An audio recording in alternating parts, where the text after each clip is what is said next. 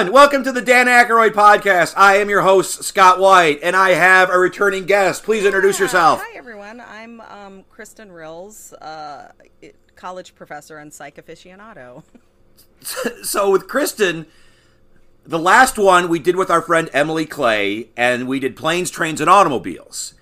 And that had a very, very tenuous connection to Dan Aykroyd. Very, very tenuous. And then you did a voiceover. You weren't on the podcast, Yeah. but you did a voiceover for my Hellraiser. And that had a very, very tenuous. This project we're doing, it's the most tenuousest, tenuous eye Yeah, sure. connection to Dan. But I know I'm a huge psych fan. I know you're a huge mm-hmm. psych fan. So I thought it, it is, it's my podcast. I can do what I want. So we're going to do an episode of Psych called Dead Bear Walking. And when it, when, when we get to how it relates to Dan Aykroyd, we'll, I'll let you know. so where did you discover Psych, or do you remember? Oh, you know, I'm sure it was, if you remember, USA used to just do all day marathons of shows. I bet it was probably in the second season before I was fully hooked into it. Before I was like, okay, I'm going to set my DVR to record this show and watch every single episode. So I don't think I was a fan from the very, very beginning, but from the near beginning. I wasn't. I discovered this like well into the run, so I had to go back mm-hmm. and watch all the older episodes. This is one of the few series where I was actually mad and sad that it ended. Mo- Most of the, I'm not a TV guy. This might even be like the last new television show that I watched because I'm not into all this new stuff. I don't watch any of it. But when this ended, I was sad. Now, but we have, we do have the psych I know, movies. the They've done movies are three of them. I think they're supposed to do seven.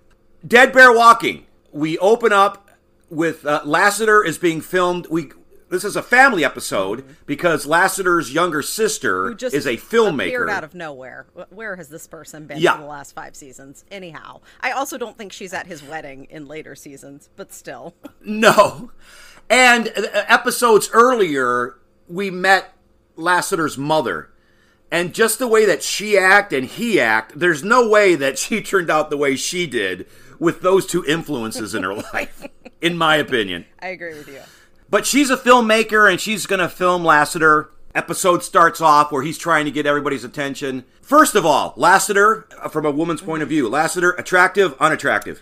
Um, he is how he is attractive. I do think he's attractive. However, it took several seasons for there to be a moment where I'm trying to remember what episode it is. It's some episode where there's a bad guy in his apartment and he has a gun like hidden in uh, you know, uh, A bowl of nuts. Yes, a bowl of nuts. I was trying to remember what it was a bowl of, and he like Yeah. pulls it out and grabs it, and there's this like whole slow mo uh, moment of him shooting uh, whoever the bad guy is, and that was a moment where I was like, mm, Lassiter is hot, but it's like it takes a long time because he's an irritating character. Like he's supposed to be the he's the straight man in the series, so I do have much love for Lassiter now, but in early seasons it was more the person you love to hate. So yes, he is objectively attractive. he's being a jerk to everybody in the station because people don't believe that she's his sister. Correct. Because Because she's so cute and she's a very normal. she's so cute and, and younger. Yes. Yeah, cute and normal and and younger. And Lassiter lets it out that she was a mistake, Mm-hmm. which apparently she didn't know. I love. Can I just say how Eh. much I love horny Gus? Like all of the little Gus comments where he just like wants to get with Lassiter's sister, just like cracks my shit up. Absolutely love when Gus is trying to get with somebody. I wish I had half of Gus's confidence. It was just.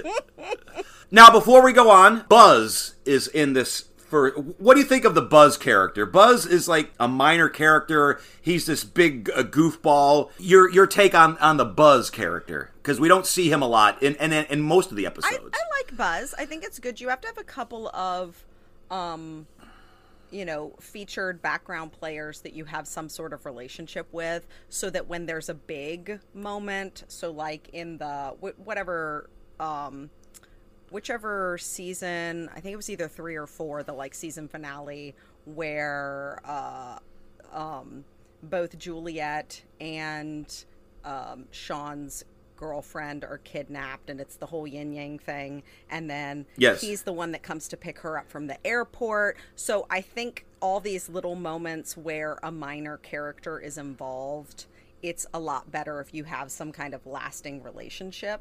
So i think that sort of character is important and i like him i think he's just like a likable dude i don't have anything negative to say about him uh, does he do we Me either. end up having at the end of the season does he does he ever get a big story is there one where he's getting married or something There's a couple. He doesn't get a big story. There's one where he's getting married, and he calls this helpline, and there's a guy listening in on these helpline Oh, calls yeah. and making Kamip. So he's going to kill him, Mm-hmm. and they bust in and they save that. And then there's the one where the father, the father's son, OD'd Mm-hmm. and he goes after all the people, even the good guys that were involved in it. And Buzz, Buzz got blown up. That's that scene where he gets blown up and it's thrown in into the, pool. Opening uh, credits. That's right. Yes. Do you have a favorite special opening credits for Psych? That's one thing I love about Psych. It's just like it's such a good the audience is in on the joke sort of thing. I love when a show has uh, opening credits and then they will occasionally modify it to fit whatever the the episode. I like the opening. Like I think it's from season four, the one that has the slow motion Lassiter bullet popping up in the air when they do. Yes, That's that moment. and it ends with Gus dragging Sean. Mm-hmm. I think that might be my favorite. I also love it when it's the long version of the Yeah. theme song. So they get a call. There's been a death at the zoo. Mm-hmm. This bear trainer has been found dead in the bear's cage, and they head over to the zoo. Now, during all this, Juliet is totally nervous in front of the camera.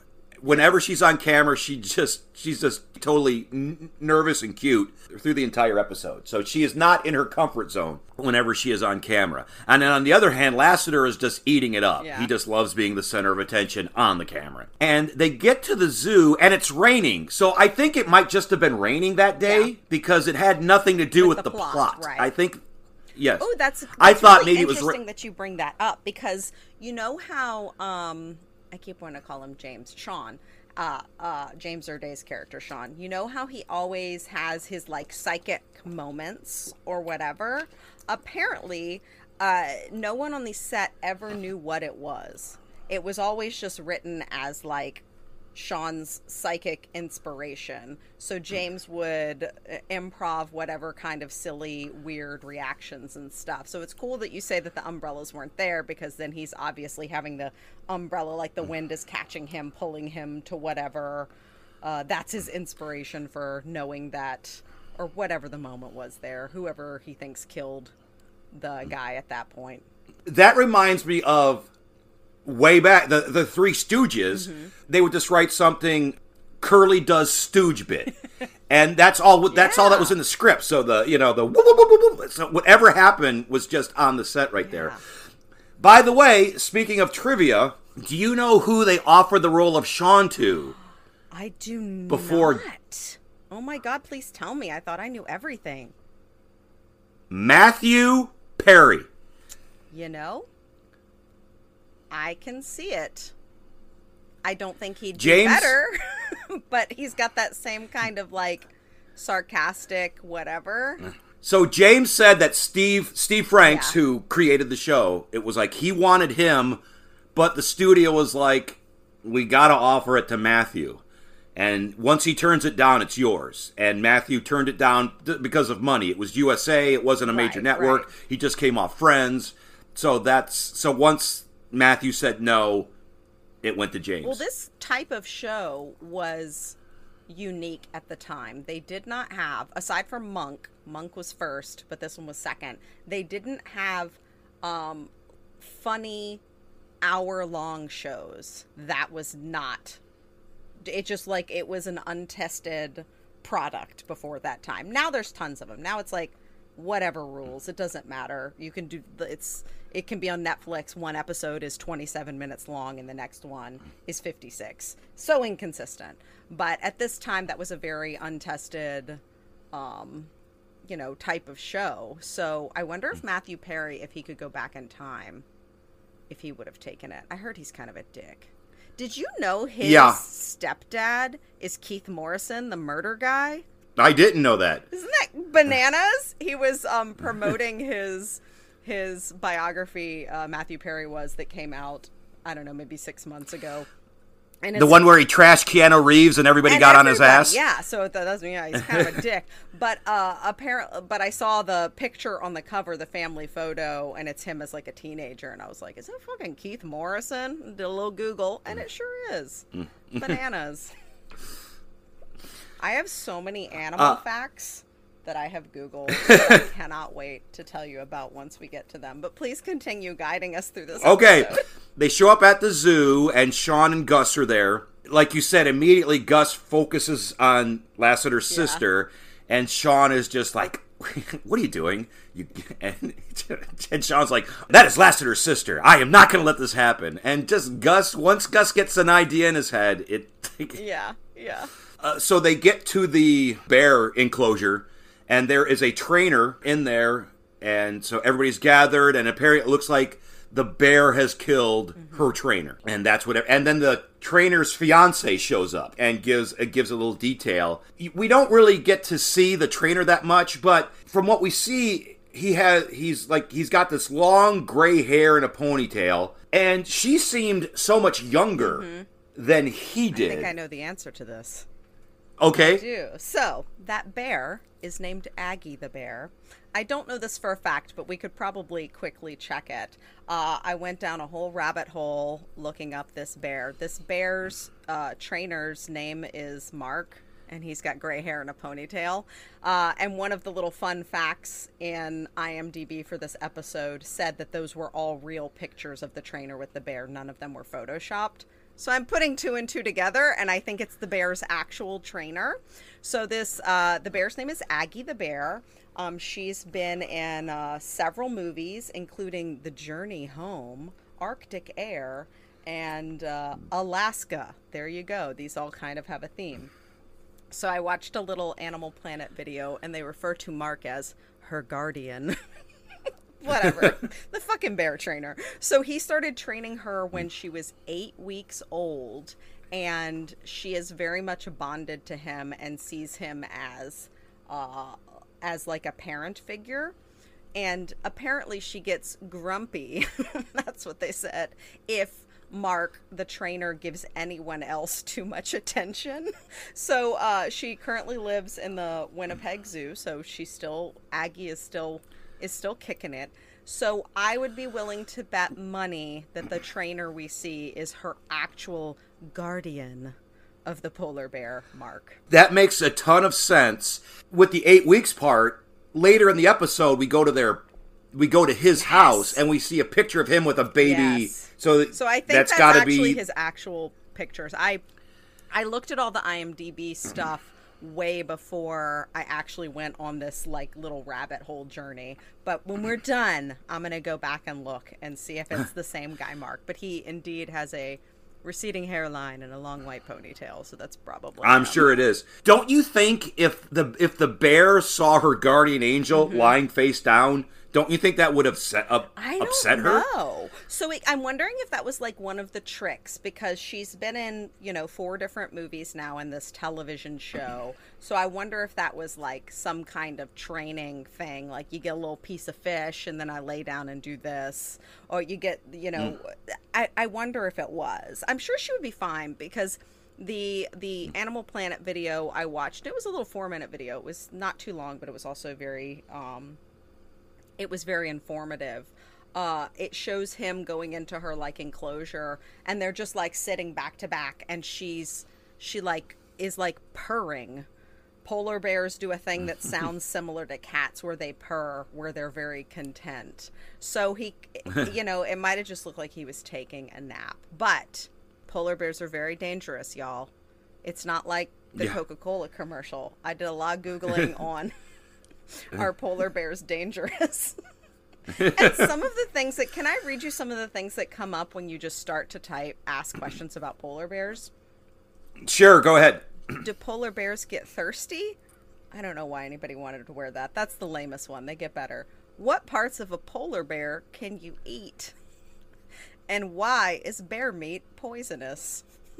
There you go. Have you ever wondered why bear meat is poisonous? I've never wanted to eat a bear. What position would you be in where you would want to eat a bear? if you're trapped in the woods. I guess. I guess. Uh, here's the deal: if you're in a position where you have to eat a bear, whether it's poisonous, poisonous or not, that's probably moot at that Yeah, point. but those, but just so you know, just don't eat their liver and you'll be fine. Okay, The liver has too much vitamin A, which is a fat soluble vitamin, and you can OD on it. So don't eat their liver. As good as their the bear liver might look to you, Scott, don't eat it. All right, where are we now on our So- journey? so Lassiter is in the cage over the body. Mm-hmm. Once again, Lassiter is Being he's Lassiter, figured it yep. out. Being Lassiter, the trainer came in, the bear attacked him, boom. And and while we're looking at Sean's looking at the blood trail, something doesn't seem right. So Lassiter gets his sister's attention. It's like, okay, zoom in on me. I'm gonna say the bear attacked the trainer. Case closed. And when that happens, Sean does the thing with the umbrella. Yeah. And it pulls him. He says, "This bear isn't a murderer. This bear has been framed." On camera, and then we go into the opening credits. Yes. Oh, but we forgot. Uh, what we also forgot to say is at the zoo there was a bunch of protesters oh, wanting to Oh, Yes. set the bear free, Yes, correct. and that's going to be important. It is. So, as Lasser calls them hippies, but there's a lot of protesters. They hate zoos. They don't think any animal should be put in captivity. Captivity. So they're pro- protesting that. We come back after the credits. Sean is doing his thing where you know he's talking about the blood trail and all that and you know we need to check things out and gus is during all this gus is hitting on what's her i forgot her name her name either.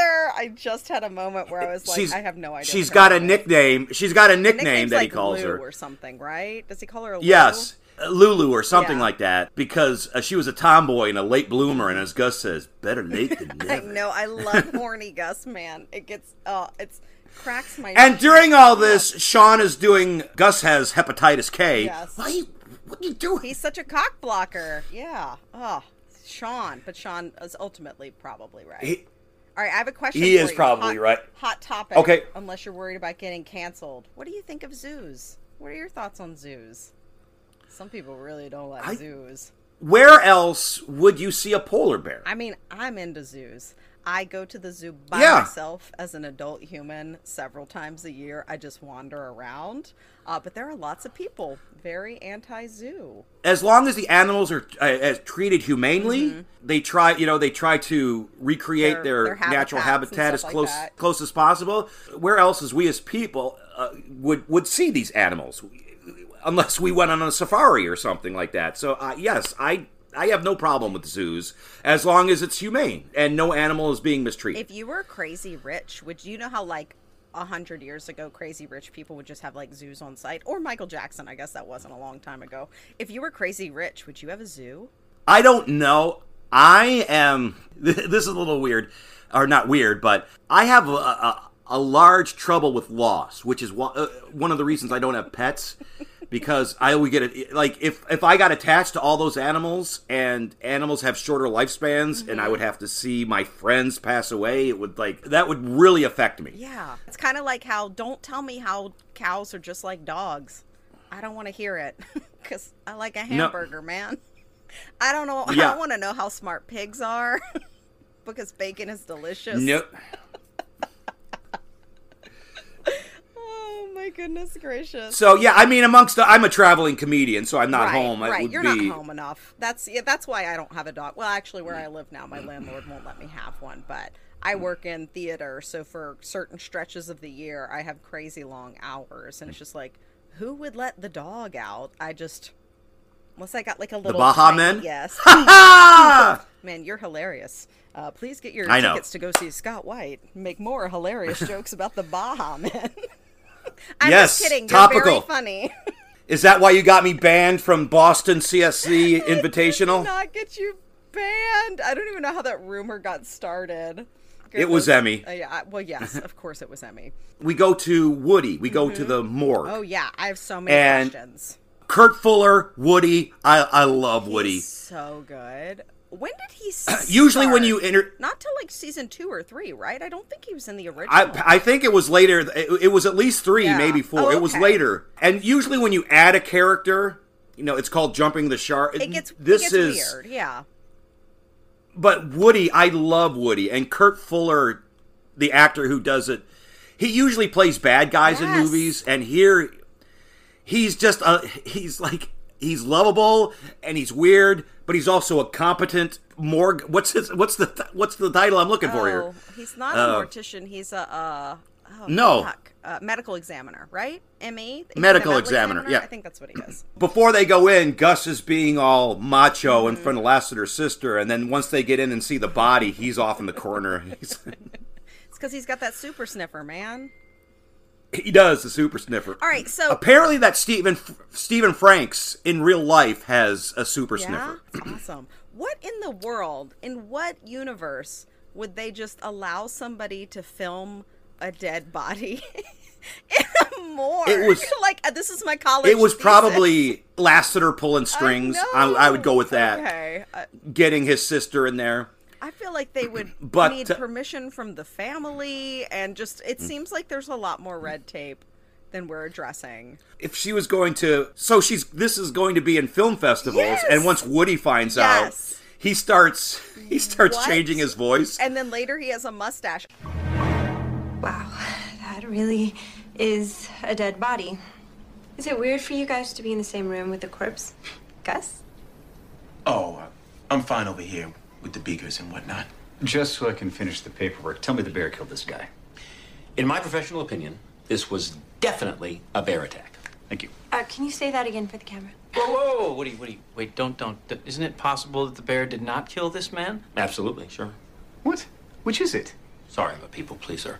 Uh, young lady, what media outlet were you from again? Oh, it's for my graduate thesis film? Will it be entered in any festivals in the Eastern Hemisphere, specifically the Philippines? Maybe. Oh my god. This is gonna be in festivals? May we get on with the body, please? Broken bones? Check. Lacerations? Check. Claw marks? Check. What is that voice? I'm distorting it for legal reasons. That is a process done in editing. Really? See, I always thought people did that themselves. No. Well, I'll be. Huh. Here's something fun. Let it be noted that the victim's larynx was crushed. He was choked? But polar bears have opposable thumbs now? No. And what about motive? You can't convict without motive. I have motive. The bear went bare. You're not helping. Not trying to. Stop hating on bears. They stop first. Okay, what? Like Woody is such a mystery.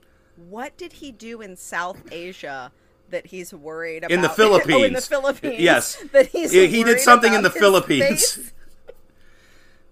His face and his voice. Yes. I don't know. Woody is so weird. I know. His voice modulation was really good. That was It was. really like it really sounded like one of those um like like something that they would do in post. The way he slowed it down and lowered it. This is just me being a tall guy. Kurt Fuller in real life is about. They say he's at about six five. Oh wow. Holy smokes. How tall are you? You are And- a tall guy. I'm six four. I'm five foot. I'm a short gal. Like James and uh, how do you say uh, Gus's name? Dulé Hill. Dulé. I think they're around. Even though they say they're like 5'11", 6 feet, I think they're around five nine. Yeah, five, five nine, nine, for yeah. sure. So I don't know if they're all standing on crates Oh, or like if? Kurt Fuller is yeah apple boxes because and it's probably for the shot. It'd be a hard shot if if Kurt is like towering over them, but they're all around the same height. Oh, they're for Uh, sure what- standing on stuff, right? Yeah.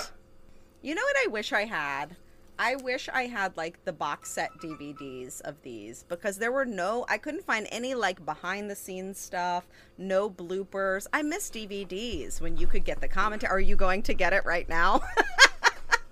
Oh my gosh, you have to tell me. Did you watch? Ah, uh, did you watch it on DVD? Did it have commentary? I did. And stuff. Were there bloopers? They do. Oh, I'm jealous. There is Oh, tell me everything. blooper reel.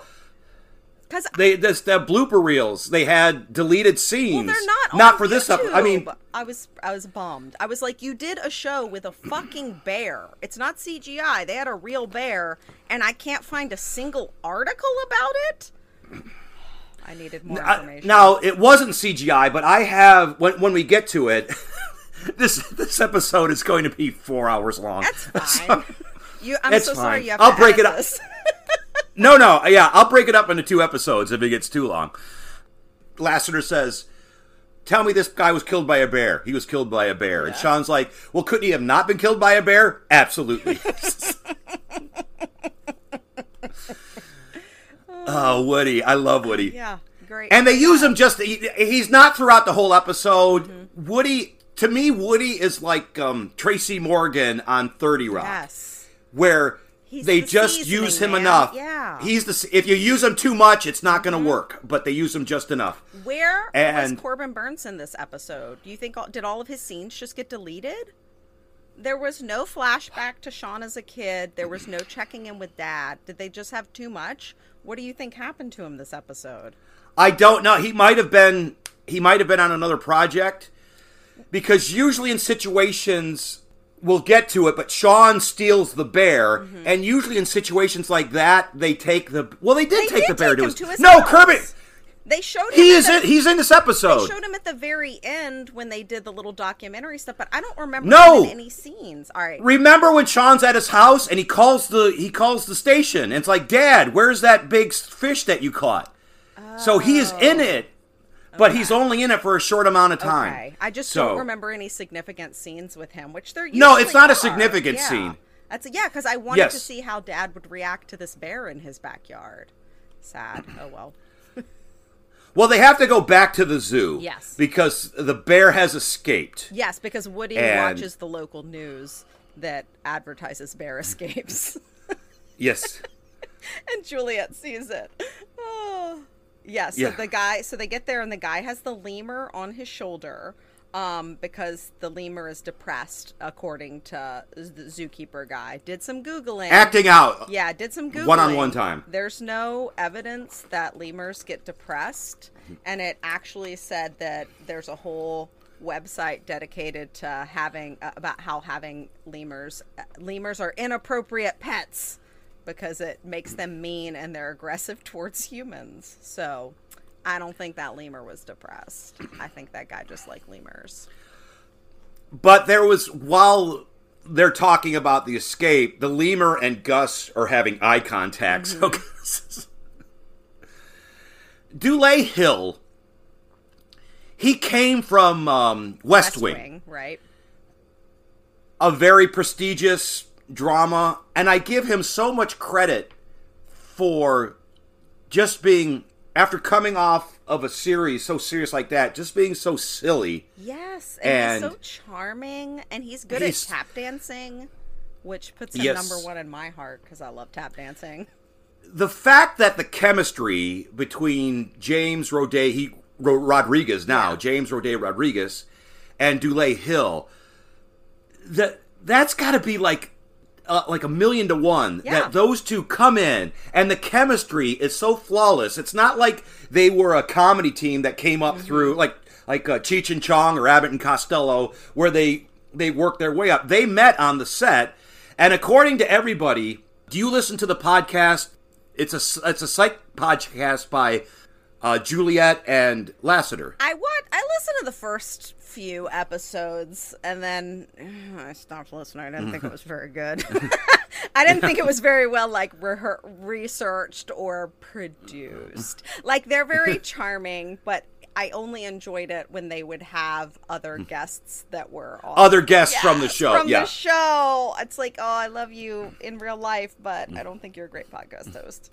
Apparently, James Roday did improv on everybody was pissed at him Yeah. during their auditions because he would do Dulé Hill and Timothy said that that they were just pissed that he would go off book and all of them thought that they that he was trying to screw with Right. them with their auditions. But just the fact that they had never met before this and they come together and the chemistry between those two is just amazing. Well, I think that's just I think that's just a testament to the success of the show overall. Is these people genuinely like each other and enjoyed working with each other and continue to agree to do these movies. Like they wouldn't do that. They're not contractually obligated at this point. No. Dule Hill does not want for a job. He's working like crazy. No. But the fact that he's like, yeah, I'll come back and do a show every, you know, 18 months or a movie every 18 months, work for three or four weeks on it. Hell yeah. And they're good and they're funny. And I like that we get to continue to revisit these characters and see what they're up to. Well, the fact that we were talking about the podcast, even they have no no obligation to be on this podcast. They they do it because they love each other. Mm-hmm. So, and then because when you look back and you see, like, I'm a huge Monkees fan. Yeah. And now it comes out that Mike and Peter didn't like each other, and Mike and Davey didn't like each other. Were and they, a- this were when you find like a manufac- manufactured band? Was there some producer that They put them were. together? Okay. a producer put them together. Unlike Dulé and James, there was a Mm-hmm. lot of friction between them through this whole thing. They find out that the the bear was their biggest attraction, and Sean does that. And I love the way when he sees a clue and it, you know, you get the Mm-hmm. That sound effect and the and the br- yeah. what? Yeah. Woo, woo, woo. And especially when he sees like three or four in a row. Mm-hmm. Woo, woo, woo, woo, woo, woo. He realizes that the hippies have kidnapped him, uh, has kidnapped the bear, and he is going to go after him. But uh, Gus does not want to have anything to do with bears. Because polar bears are He's gonna go- dangerous, y'all. They will eat you. You know, it's not dangerous, bunnies. Yeah, and that's where he goes. He goes, You're going to pet the bunnies. And he's like, That's none of your business. and when Gus, also when Gus gets street, that's funny I too. know. Where you going? Mind your business. Why are you talking like that? Because I'm from the street, Sean. Oh, he's a treasure.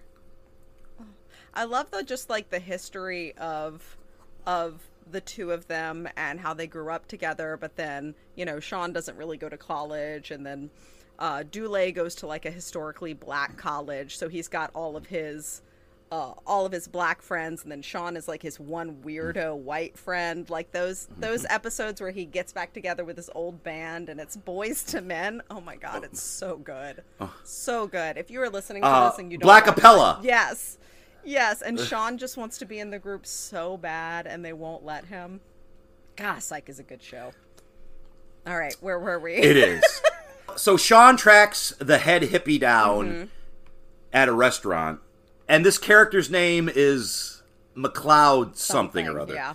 in this episode we get Sean comes off weird and there's this two type of character one that just rolls with Sean whatever he says and then the other one who's like what's what the hell is wrong with you and this guy just rolls with Sean and he convinces the hippie to take him to the bear he's like I can help the bear cuz now uh, what we haven't mentioned is the bear is set to be euthanized which I don't understand. Why would that? It was. Yeah, I don't either if it's a bear that's in captivity. Like I know they do that with bears that are in the wild because Yes. it's like, well, it's a threat to society, but what are the chances that it would like I, I I think I need to know more about how they feed animals in the zoo. I was under the impression there was very little actual contact with humans when it's a big carnivorous animal. They train it to like go in a little pen and then they lock it up and then the trainers come out. Whereas in this episode, they made it look like the bear like ripped over open the fence from its enclosure. So yeah, I'm also not sure why they would murder the bear. Oh, for the plot. That's why. I guess. for the plot. Now that now that the bear is out, I could see them. yeah, yeah, it. if it was well, yeah, now it's just like roaming the streets of Santa Barbara. So they take it back to the psych office Mm-hmm. where Gus is there. He's having a bowl of, of cocoa pebbles, Yeah, which looks and I was surprised. It was. It does, and cocoa, and it's an actual. Co- usually, you get cereal. And then it had honey bunches of oats behind it. I Honey bunches of oats right behind it. Yes. I had the same thought. I was like, oh, brand name cereal. They either had a partnership with them or thought that they weren't popular enough and nobody would notice. So this is shot in Canada. Mm-hmm. It's set in Santa Barbara, but it's shot in Canada.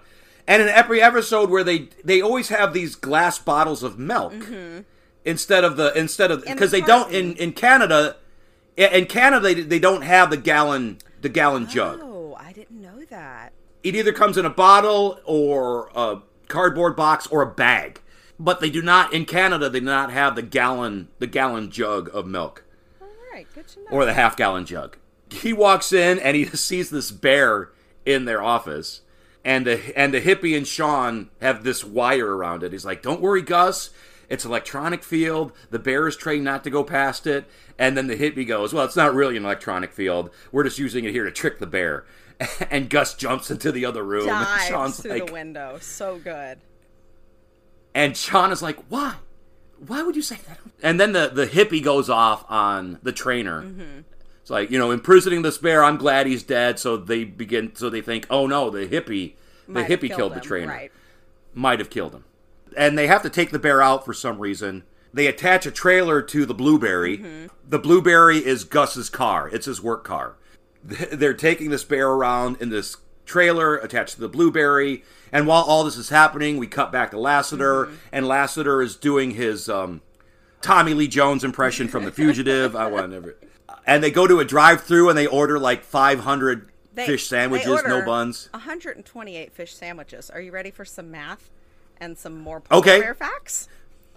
All right. You know, it makes a good podcast: math and polar bear facts. Fuck yes. Okay, so I would find this very interesting, and I did. So, um, polar bears are 500 pounds on average, and they can eat up to 100 pounds a day, but they need to eat at least four and a half pounds of fat per day. So, I was like, huh, 128 fish sandwiches. Would that be enough food for a polar bear for a day? So I did the math. I looked up, I used filet of fish sandwiches because whatever restaurant they're at is a fake made up restaurant. So each filet of fish sandwich has 19 grams of fat in it. So if they had 128, that would be 2,432 grams of fat, which is 5.1 grams of, or pounds of fat, which means this polar bear got enough to eat that one day. But shit, that's a lot of money. I used to work at McDonald's. The fish sandwich was the worst thing for you on the menu. Yeah. I love the fish sandwich, I but it's like too. the I haven't had Big one Mac. in years, but oh, it's good. I haven't had one in years, but I love the fish sandwich. But it, it is the technically the worst thing on the menu. You know, body wise, what, what it would do to you. We're at Sean's dad's house, and this is the scene where we see Cor- because Sean calls his dad at the station, and he's like, "Where's that big uh, salmon that you caught that you say would take three months to eat?"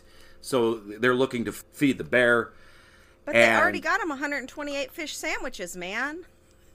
I guess that maybe that was for for later meals. I guess so. Okay. maybe later meals. But Juliet shows up, so Juliet puts it together that Sean has Right, taken the bear. Right.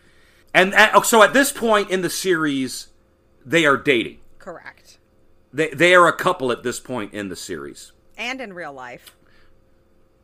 Oh, they were. I did not know that. You didn't know that? Oh my I did not know that. Do you want all the dish? They totally Okay. um started dating I think by the end of season 1. They were together for most of the run of the show. This is very much like them in real life. Uh he didn't want kids and she did. So they broke up, then she got married, had a couple of children and then got divorced a few years ago and I don't know, but I feel like they're going to get back together at some point. You didn't know Oh, they were he's- he's together gonna- in real life? I didn't. Oh, crazy. And they're stepkids, so they're not like his real. You know, he can, can he doesn't have to treat him well at all. He can conti- continue to be exactly like Sean Spencer. Because I think that's probably I know I did. most of James I did not. We're, we're giving each other facts here on Psych. I like that. Yeah, I was so sad when they broke up. But now she's got her two kiddos. Personal. I the last girl I was dating, I had to break up with because she wanted to have kids and I didn't. So It It's a thing. It happens. not to get too personal, you and your husband, Mm-hmm. how long have you been married? 16 years. And no kids, so that was I take it that was No just kids. both of you. Yeah. That's a decision you both made. Yeah. That's that's great when you find something that, that just takes one problem out of the equation. So that's fantastic. and but you're a teacher, so you sort of screwed yourself know. there. Well, I remember when I was much younger and I was teaching, I was like, I honestly don't know how my coworkers that have children can possibly do this. Like, I don't know how you can deal with these kids all fucking day and then go home to your actual kids. I just, I can't imagine it. Like, I'm sure I could do it because I'm an amazing human, but I also. I also like just like don't. Oh, they must be so tired. Must be so tired. Oh, God bless you, people that have children and teach in the public school system. You are the real superheroes. Our friend, our friend Emily Clay. Oh, she and I booked a trip today. We're gonna go to Universal Studios in like a month and a half. Just the two Oh, of cool. us, and I'm really excited. I asked her to be on this podcast, but she is actually traveling today. She She, is. is. She is going She's- to. she's Yes. coming back from New Mexico. I don't know. She's been so busy this summer because she's been doing all those Mm. Those brain science training things because she's hmm. the best teacher in the world. Wait. So how long are Juliet- your so- episodes usually? Uh, they're between. They're between an hour and an hour and a half. okay, so I'm So not being totally ridiculous with all of my tangents. No, no, Okay, no. okay. Sean convinces Juliet, just look at the bear before. Now, so here's something that I. So the bear is in Henry's backyard, Sean's dad's backyard, and during the scene, the bear growls, or Mm-hmm. and I, I saw, I swear I saw its breath. I did too. And- okay, I also noticed that, but it's because they're in Canada. I bet it was just fucking cold outside. I I thought was this filmed someplace else because you said I don't think it was. like I don't think it was. So I saw its breath and I'm like, okay, and it was raining. I it must have been rainy and cold in, in Mm-hmm. Canada that day. I think that's just what it was. I think it's because they film in Canada, and I guess it was just, you know, a chilly, humid day. Because I did Google, uh, I looked like, I was trying to find like back, um, not backstage, what do you call it? Whatever you call it, photos that are not from the actual show. And there were pictures of like Dule and James posing with the bear in different Mm-hmm. locations. So they actually filmed them there. But I a thousand percent also saw the bear's breath. But that's the conclusion I drew. I was like, it, it was just in Canada, and it was probably mm. much colder than sunny Santa Barbara. Is the chief in this episode? Just for like a second. I'm betting this original episode was just like super long and they cut a bunch of scenes. It must have been because this sounds weird, but the usually in the episode, if the opening theme is the shorter version, Mm-hmm. the ending theme is the longer version.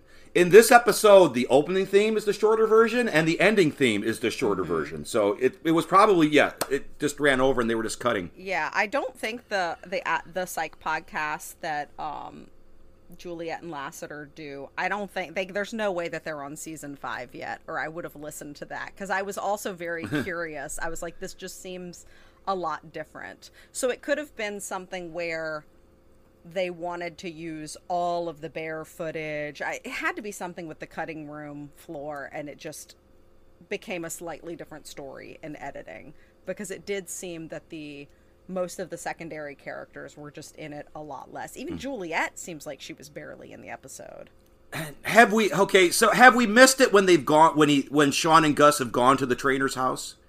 Have, did we miss that? No, we or just, has I don't think we've gotten there yet. I think that's after Okay. they th- so they shoot the bear and I think that's They shoot the bear with a when- tranquilizer.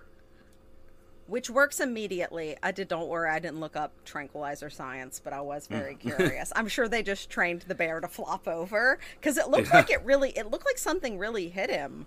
So, I don't hmm. know what they did, but the bear flops over immediately. And I don't think that's the case. I think it like probably takes a little while. I don't know. Have you ever I'm sure. Yeah, a with 500 pound bear. Yeah. I'm sure it did. Yeah, one one dart. Uh, Yeah, so then they go. To, I think they go to the trainer's house after that, um, and you know, get on each other's shoulders and start looking through the windows and Yes, stuff. and they're looking in. They go to the neighbor's house and and Gus leans against some roses and he cuts his arm. That's going to be important later. When I was listening, to, I listened to a couple of the episodes of podcast. I listened to the one with James on there, and he said one of the few problems with Psych is that they didn't give the audience enough information to solve the to crime. figure it out themselves. Yeah. Yes.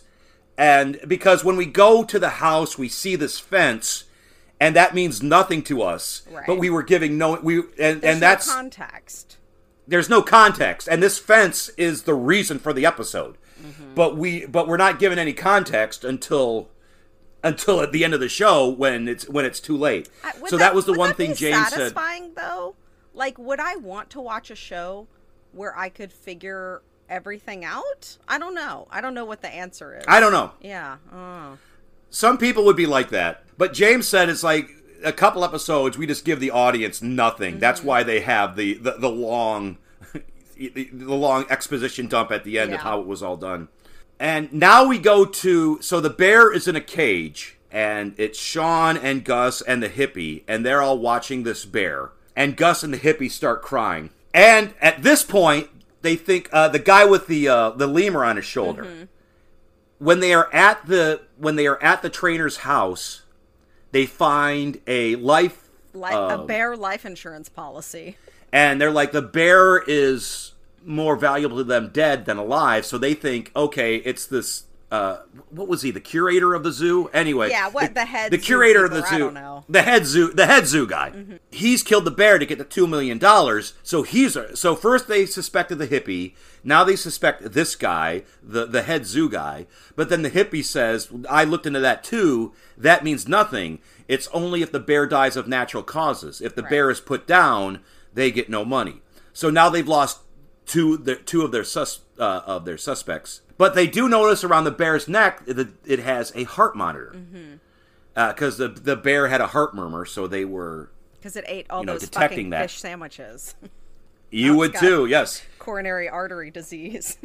Dude, I want a fillet of It's got blockage. so bad. I just I miss Yeah. living in the South where they would like it's oh it's Lent, so the fish fillets are super cheap at McDonald's. Oh, so good, such a good disgusting sandwich.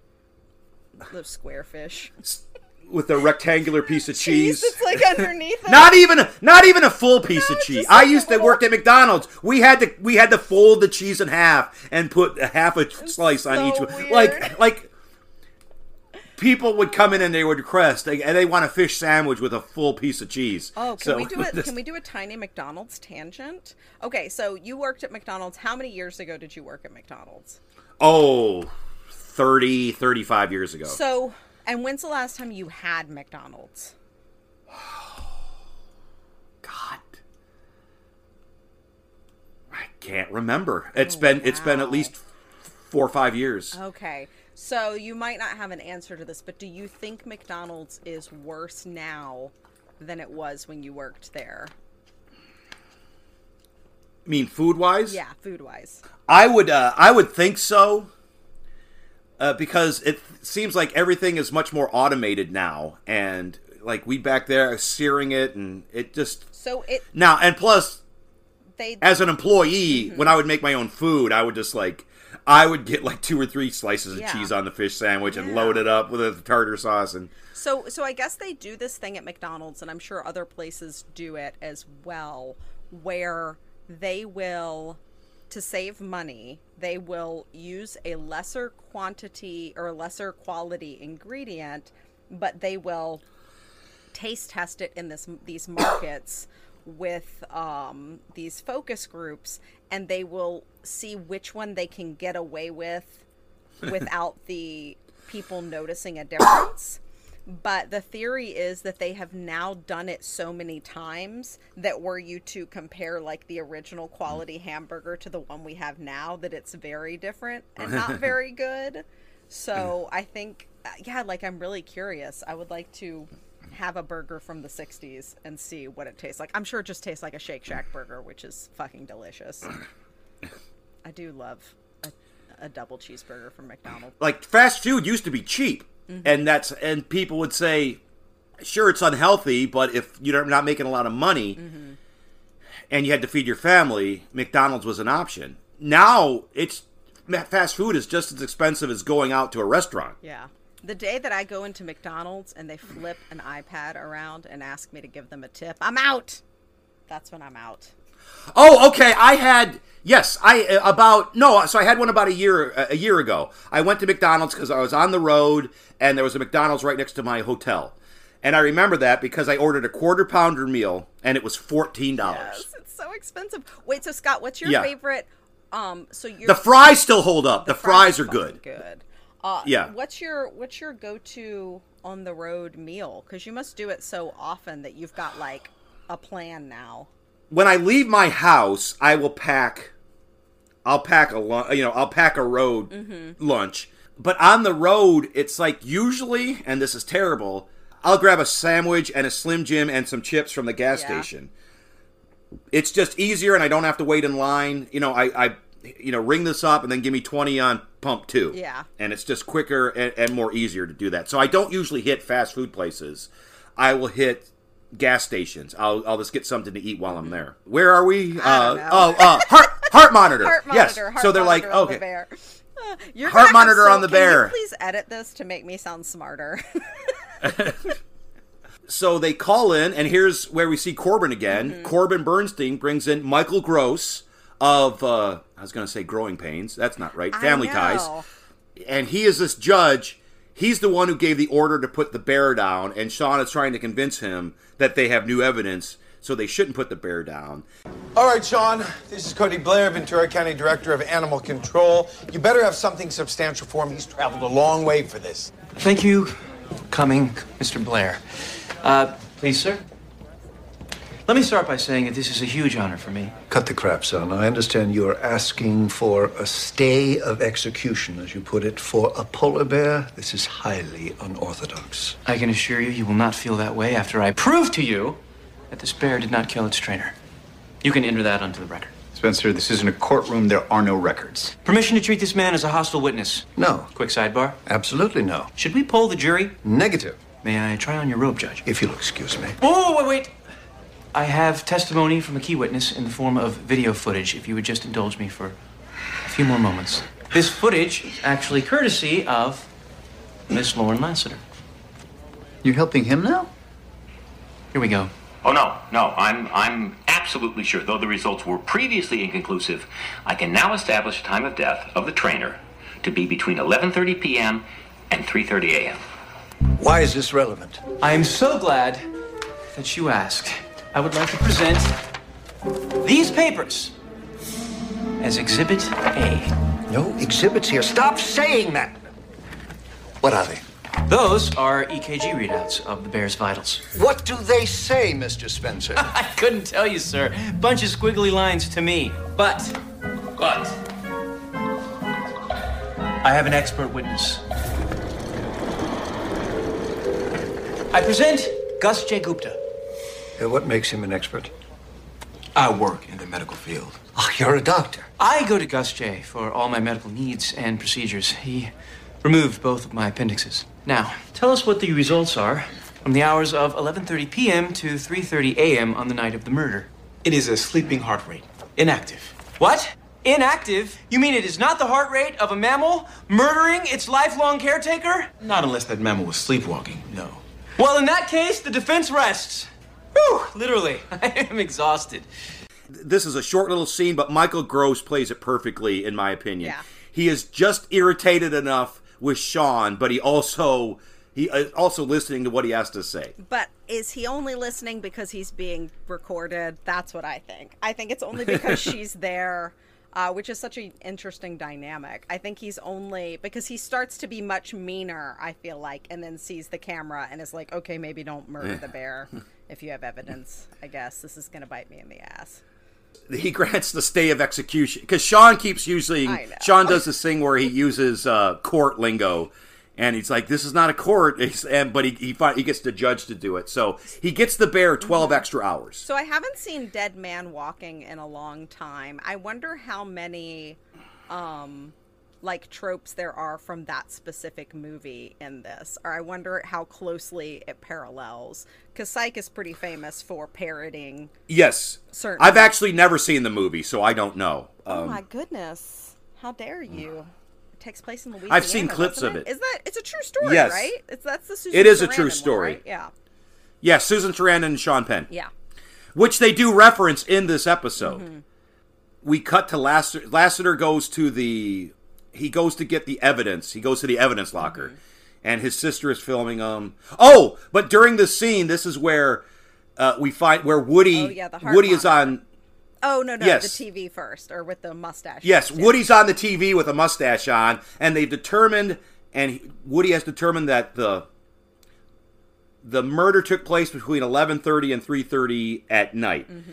and then they have the heart monitor saying that the bear was asleep during that time. Because so Gus, the bear being couldn't. a pharmaceutical sales rep, can obviously read an EKG Yes. accurately.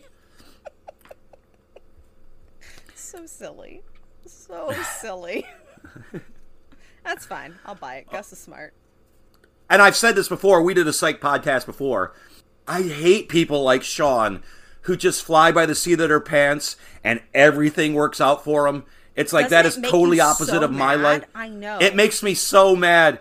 Uh, Enraged. I was. It does enraged. It was. I was listening to the sports podcast, and they were talking about this football team, and the the sports announcer says this team does everything right, and they always seem to get screwed. And that's how I feel my life is. And Sean is the exact opposite. It's like he does everything off the cuff. Seat of his pants and everything. Not only do things work out fine, he usually gets rewarded in the end. Yeah. Oh, James Roday. Punch him in his cute face. All right, where are we so- now? So we've got. We're at the have done it. we're at the evidence. EKG. So uh, Lassiter, so his sister is like getting bored with Lassiter because he's just he's you know paperwork and that's not a movie. And while this is happening, they've gone back to the the trainer's house and they're talking to the neighbor. Yes.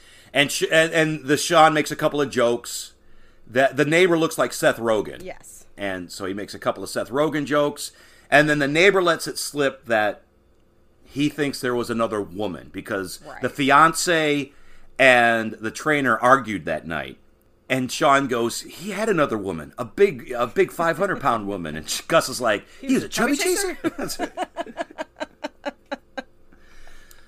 in in male lingo, would a would a woman be attracted to a man with a dad bod? Is that the equivalent of a chubby chaser with? I guess. What would be the female equivalent of a chubby chaser? Yeah. You know, okay, so I think the female equivalent, I guess, would be dad bod, but hilariously enough, in the gay community, it would be a bear. It would be a bear. Yeah. Boom boom. Have you ever looked up on the like animal chart, uh, like the gay lingo animal chart, what you are specifically? No. Yeah, I don't know either. My husband's an otter. Um, That's weird. You should cut that out. no, no, that's good.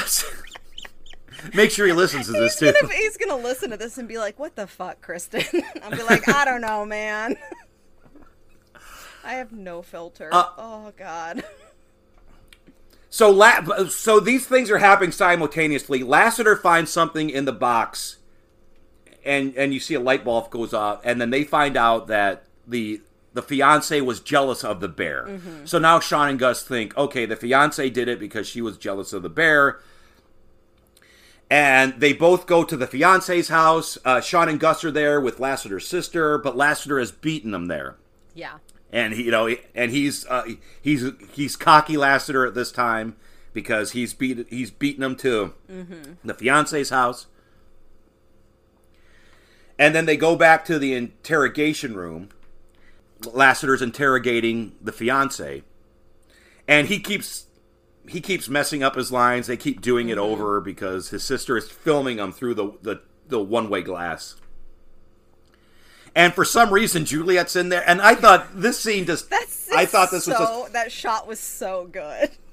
It was, and Lassiter's like pacing back and forth, and you see Juliet in the corner, and Lassiter's like, "What are you doing here?" She's like, "I, I don't know. I, I, I don't just know." like that ridic- that stupid smile she has on her face was so good. That moment was it was really good. Oh. Lassiter in his box of clues found a bloody shirt, Mhm. a bloody female shirt, and he's like, "Okay, so what happened was you got in a fight with your your fiance, you killed him, and then you dumped the body." And then Sean and Gus are like, "How could this tiny woman d- dump this big guy in a pit?" And then uh, Sean does this thing where he sees the cuts on Gus's arm where he brushed against the roses. He puts it together. It was just a gardening accident. It was her blood on her shirt, and it was just a gardening accident. Lassiter looks stupid in front of his sister Yeah, again. again. And at this point, Sean and Gus, they're going to make it right by the end of the episode, but at this point, they're piling on Yeah, Lassiter. they're being dicks. Here, I have a, Yeah, I have a morbid, gross question. Um, I'm pretty sure if you threw a dead body in with a polar bear, I think the bear would eat it, right? That's what, yes. The bear would eat it. I mean, too gross. Unless- too gross for Psych, definitely. But I think it would. I think it would eat it. Unless it was like the bear knew it was its Yeah. trainer and it didn't, you know. eh, Guardian. But I don't, I'm not me. to. Tr- It was his guardian. it was Guardian. And like, I, I don't know anything. Uh, all I know is bear, stay away from bears. yeah, yeah. So I am not even going to attempt to say what a bear would do with a with a body in there. There, there are polar bears that have not only eaten humans but have hunted and eaten them. Like sometimes it's just Mm. like wrong place, wrong time. I've read a lot about polar bears in the last couple of days, you guys. I did so much homework. We're sitting in the police station, and Lassiter's sister is just erasing all this footage of Lassiter fucking up, and she's like, "Oh, this wasn't the this wasn't my the guy that I grew up with." Mm-hmm. And then Sean and Gus start feeling sort of bad for her and Lassiter, and then Sean has a vision, and he wants to go. He's like, "Gus, come with me. I figured something out." And Gus is like, "No," so uh, because this is where Gus is going to make his move yeah. because all throughout this episode he's been dropping hints with the sister at first i think the sister was a bit apprehensive but through the episode you can see that she has started digging gus as well Mm-hmm. at one point he sniffs her and lassiter is like and lassiter has figured it out too he's Yes. like are you sniffing my sister Uh, but just the moment where he's leaning in to her and then she turns into Lassiter, but still with the sister's voice, and he Yes. freaks out. That moment's good. I uh, that's that's kind of a trope. Um, at this point, I don't know if it was you know 15 years ago when this Mhm. episode came out, but I thoroughly enjoy when they do the like it's like the Bugs Bunny thing where you're on a stranded island and your friend that's pacing back and forth turns into a roast chicken. yeah. So just like them turning into that person but still having the humans vo- or the other character's voice i find very every every trope has to start somewhere. Somebody Yeah. out there Yeah, did the first did airline food joke. Somebody did it first and so tropes can't start without Yeah. doing it first and sean rushes to the the box of clues and he pulls out a picture and it's of the fence the fence yeah so now they're all back at the uh, trainer's house, and the neighbor is outside, and Sean is do- so Sean is doing his thing, but instead of solving the crime, he feels he Yeah, he starts giving fumbles. Lassie Right, hints. correct, He correct. fumbles. He's figured it out, but he wants Lassie to figure it out in front of his sister, yeah and he and he passes the baton to Lassie, and Lassie figures it out, and here is why this is on the Dan Aykroyd podcast. that's right This is why this is on the Dan Aykroyd podcast. It was a neighbor dispute. And Sean goes, it's just like Belushi and Aykroyd in that movie. Lassiter goes, trading places. And Sean goes, no. And Lassiter goes, I gave it a shot. and that's it. This that is the only reason why this is on the Dan Aykroyd podcast. Because they brought up the movie Neighbors and Trading Places, both movies that Dan Aykroyd was in. This fence was moved. I'm also getting Judy Sheindlin. It was a case, small. And then everything gets fuzzy. Uh, case, Judge Judy, I'm sorry. Line, line, please. What the hell's wrong with him? It's hard to remember your lines. Nobody has any lines. But nobody's on book? Lauren? You... I'm sorry, you guys. This never happens to me. I, I swear. It- All right, fence. What do we know? Fence, case. There was a case. The fence was part of the case. No one remembers this? Holy crap. I know exactly what happened here. I solved this. You did? Yeah, it's all in the evidence. I'll take it from here, Spencer. Thanks, Lassie. I Thank you, buddy. Ready? Say what you will about animals. They're filthy, they're inferior to man. But the one thing they have over the human species animals are not petty. Humans, on the other hand, oh, we just can't help ourselves. This whole case came down to a good old fashioned dispute between two neighbors. A small claims case was filed against Jasper Zane by you, Rich Renault. It was the top document of my neatly stacked box of evidence. Must have put it there subconsciously. Let me tell you what happened here, Rich. You sued your neighbor over your property line divided by this fence, which used to be here. And you moved here. You murdered your neighbor over two feet. You're at war with each other. Like Belushi and Aykroyd. Yes, in trading places. Neighbors. I gave it a shot. Know the feeling. You know, I, That's the only reason. I originally was like, I'm gonna come up with a bunch of other ways that it's similar, and I'm gonna name them off while we record this. And I was like, okay, I'm gonna start with Dan Aykroyd is is Canadian, and this is filmed in Canada, and then that's where it ended. I was like, surely I can find a bunch of other facts, but they would have been they would have. Dan Aykroyd also uh, studied to be in law enforcement. Oh, And- there you yes. go. I don't think I knew that. That's so cool. He did. He wanted to be. He wanted to be a mortician and a police officer before he became. Uh, but that's it. That's why we're doing it because they mentioned the movie, and it's odd that they mentioned Neighbors, which is. Do you know anything about the movie Neighbors? I'm pretty sure I saw it a very long time ago. It was the last movie Belushi made before he died. It's one of those movies where the the making of the movie and what happened behind the scenes is much more interesting than, Than the movie itself. movie. Okay. Yes. Because at that point, Belushi was just out of his mind on coke. Right. And him and Aykroyd were just like, they weren't getting along. The director uh, directed Rocky. They were going back and forth. And at one point, Dan and, and Belushi were thinking of hiring a hitman to kill the director. That's how bad things were going on this on this film. That is insane. What Yeah. A crazy time when just like everybody was on coke. Oh, early early 80s, yeah. So what happened was it was a property dispute where the neighbor moved the fence mm-hmm. 2 feet and they got into it and the neighbor strangled the bear trainer. And as Lassiter said, you killed a man over 2 feet. Once again, we could have never figured we had no idea about any of this. No. We could never have figured this out on our own. He tells Julie, uh, Juliet to cuff him, Oh, and she fumbles with the handcuffs and glad. Oh, for, let's forget it for the love of God. It's so good. I love how awkward Juliet is in this in this episode. yes, it's it's fun to see her this because Juliet is usually She's a badass. the yeah. she's a badass. She's usually the strongest character. Mm-hmm. I think we discussed this in our last psych. She is not a damsel in distress at all. She is she can take care of herself, but she's also very feminine at the same Mm-hmm. time. She's like the, the the whole package as as a, as a television character. Uh, so just to see her a little bit out of her element is is is fun in this It, episode. it is very fun. Where was the pineapple? I didn't I don't catch know. the pineapple in this episode. I didn't watched catch the it pineapple. Twice. Oh, all right. I'll have to go. Look it up. was it at the restaurant? Because it was a vegetarian restaurant. probably there was probably Yeah. a pineapple there somewhere.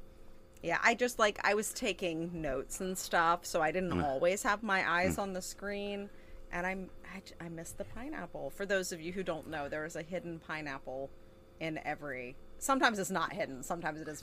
Um, but there's There is a pineapple in every, in every episode. episode. So Lassiter and his sister have a nice bonding moment. He's regained her respect. And then Gus, even though after he had that vision of Lassiter's sister as Yeah. Lassiter, he's still like, well, maybe you would have solved it if you weren't, you know, focusing on Lassiter's sister. Yeah. It's like, you got that right.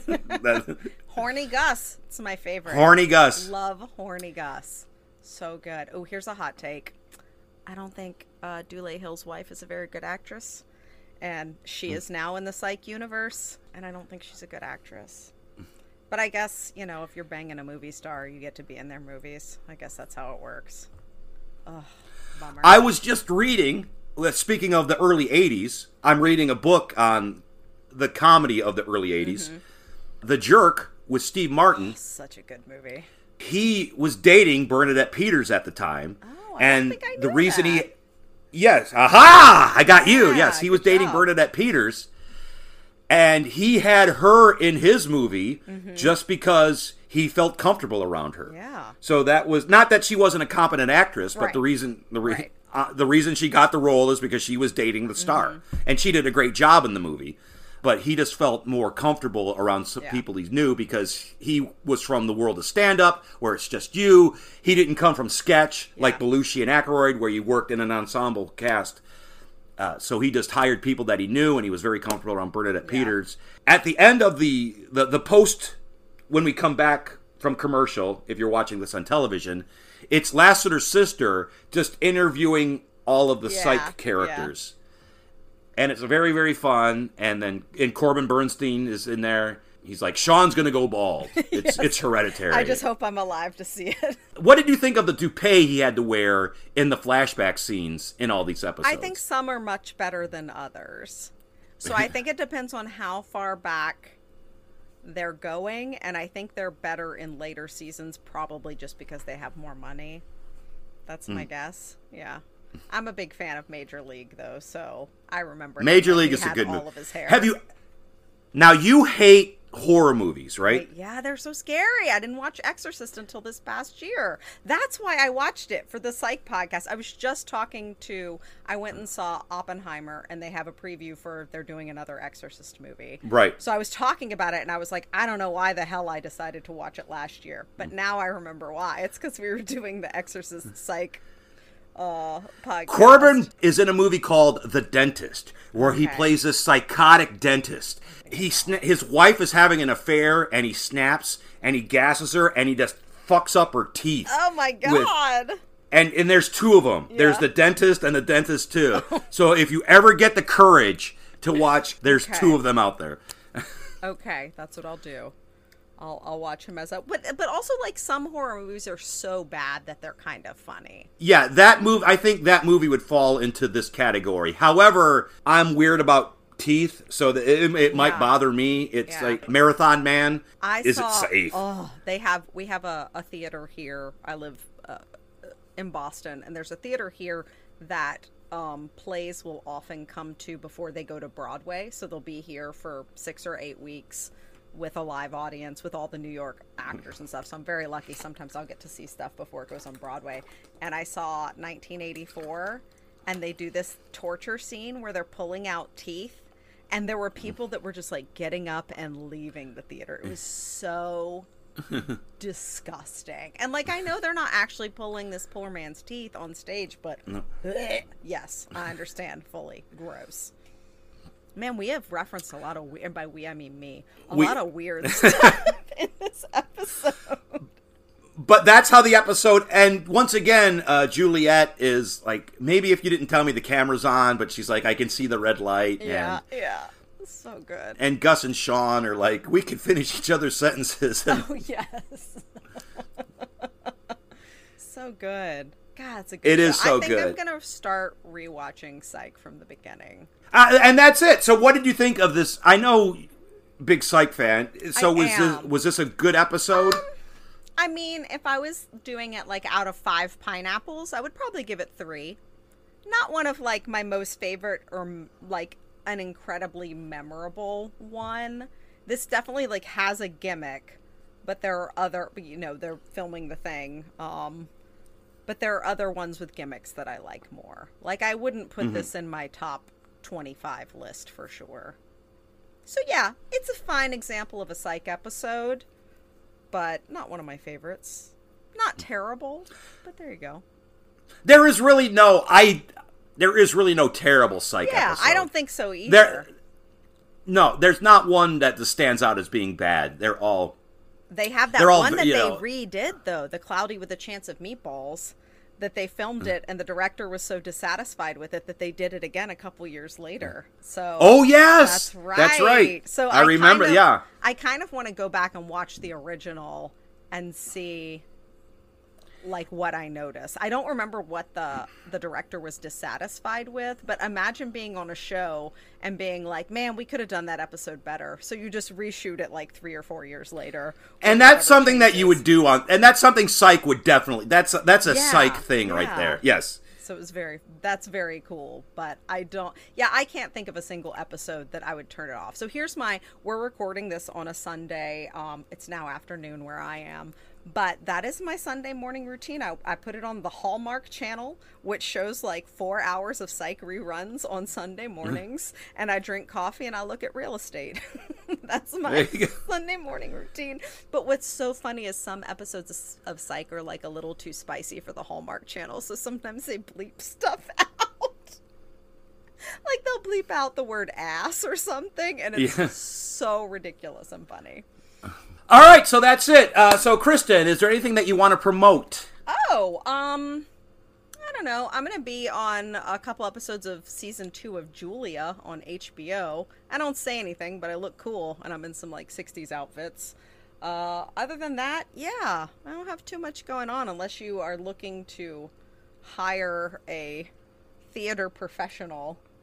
If you're if you are a person listening to this and you're like, hey, I have a children's theater and I really want to hire an artistic director, um, give me a call because that's what I would like to do with my life. I've decided. all right That's all well I got. that's, it so weird. I'm being such a weirdo.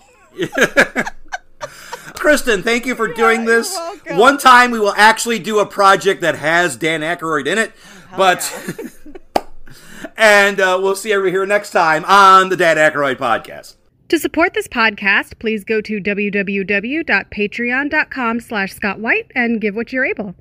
If you're listening on iTunes, please give a review. That should help people find this podcast. And no matter what services you use to listen, please leave feedback. We always want to improve. Thank you for listening to the Dan Aykroyd podcast. You know what? Um, maybe if you just don't tell me that it's uh, that the camera's on, then then maybe we can do this. How long have we been friends? Oh, wow. Forever. Since we were babies.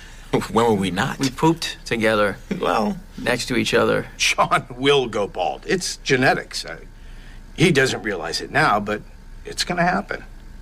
I just pray that I'm alive to see it. It's almost like there's a Vulcan. We can finish each other's sentences. Right. For example, as soon as we're done here, we're gonna jump in the blueberry and.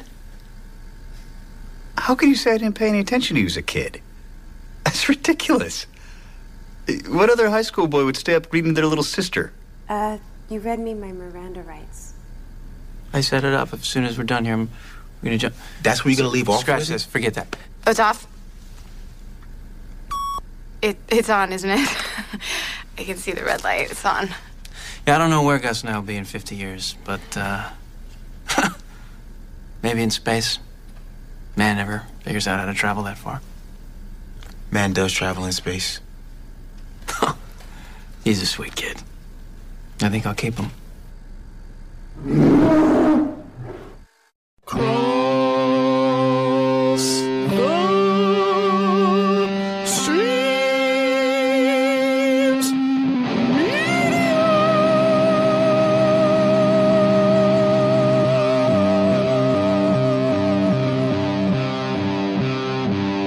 This has been a Cross the Streams Media Podcast.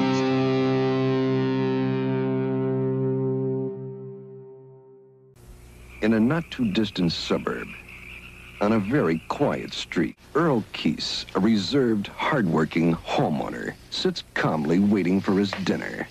Little does he know, he's about to meet the neighbors. Ramona, Hello. What can I do for you? Anything you like. The question is, what do you want in return? and Vic. So, What do you say, neighbor? Welcome to the end of the road, I guess. It's a great house. Thank you. I mean mine. And somehow, his life will never be the same. Who goes there? Hi, it's Earl Keese. Columbia Pictures presents John Belushi, I swear to God, Enid, we may have to move. They're very strange people. Dan Aykroyd, Cathy Moriarty, Your left ball in the corner pocket. in Neighbors. Lock the doors. You go to hell. You're not getting back in here. Neighbors. Rated R.